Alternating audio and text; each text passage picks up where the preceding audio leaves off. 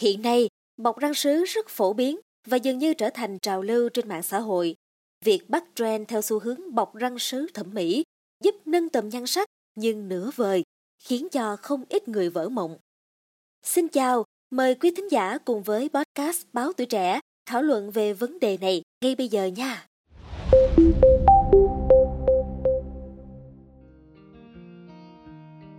Làm đẹp bằng việc bọc răng sứ chẳng còn xa lạ gì với phụ nữ, chưa kể là phương pháp này cũng thu hút không ít đấng mày râu cùng tham gia.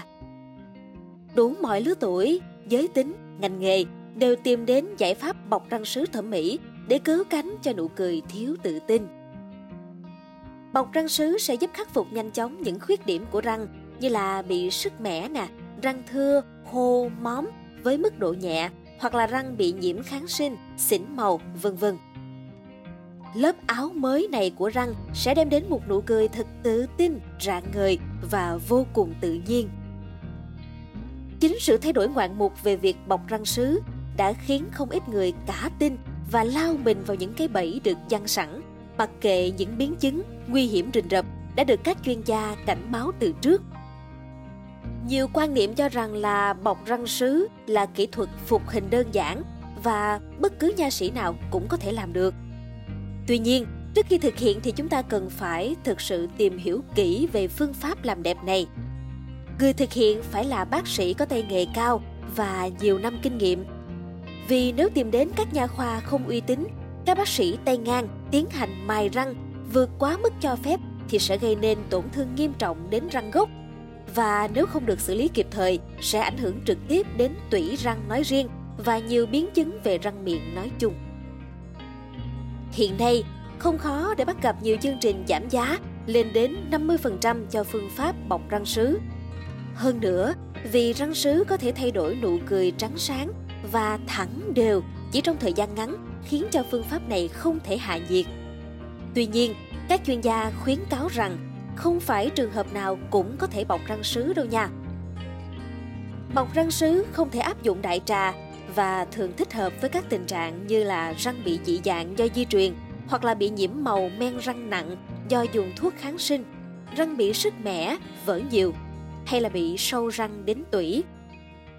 Còn những trường hợp như răng bị sai lệch khớp cắn quá nặng, răng gặp các vấn đề bệnh lý như là nha chu, chân răng yếu, không đảm bảo chức năng làm trụ hay là mắc các bệnh như máu khó đông, tim mạch thì tuyệt đối không được bọc răng sứ. Việc điều trị không triệt để các bệnh lý nền, quy trình bọc sứ không được đảm bảo an toàn, hay sử dụng các loại sứ kém chất lượng rất dễ gây nên viêm nhiễm, đau buốt. Nặng hơn còn có thể gây gãy răng, viêm lợi và nhiều bệnh lý khác. Thời gian trung bình xuất hiện tai biến khi bọc răng sứ kém chất lượng là 5 năm. Đa phần những biến chứng này bắt buộc phải nhổ bỏ răng thật để trồng răng giả, vì khi đó răng đã bị tiêu xương nghiêm trọng rồi với những trường hợp răng bị thưa hay hô, nên tiến hành niền răng để bảo tồn răng thật. Vừa điều chỉnh khớp cắn sai lệch, vừa tránh được những bệnh lý về răng miệng một cách tối đa. Về bản chất thì bọc răng sứ là một sản phẩm y khoa. Răng sứ luôn có mặt ưu và nhược. Tuy nhiên, nhược điểm hầu như đều không được nhắc đến trong các buổi tư vấn với khách hàng.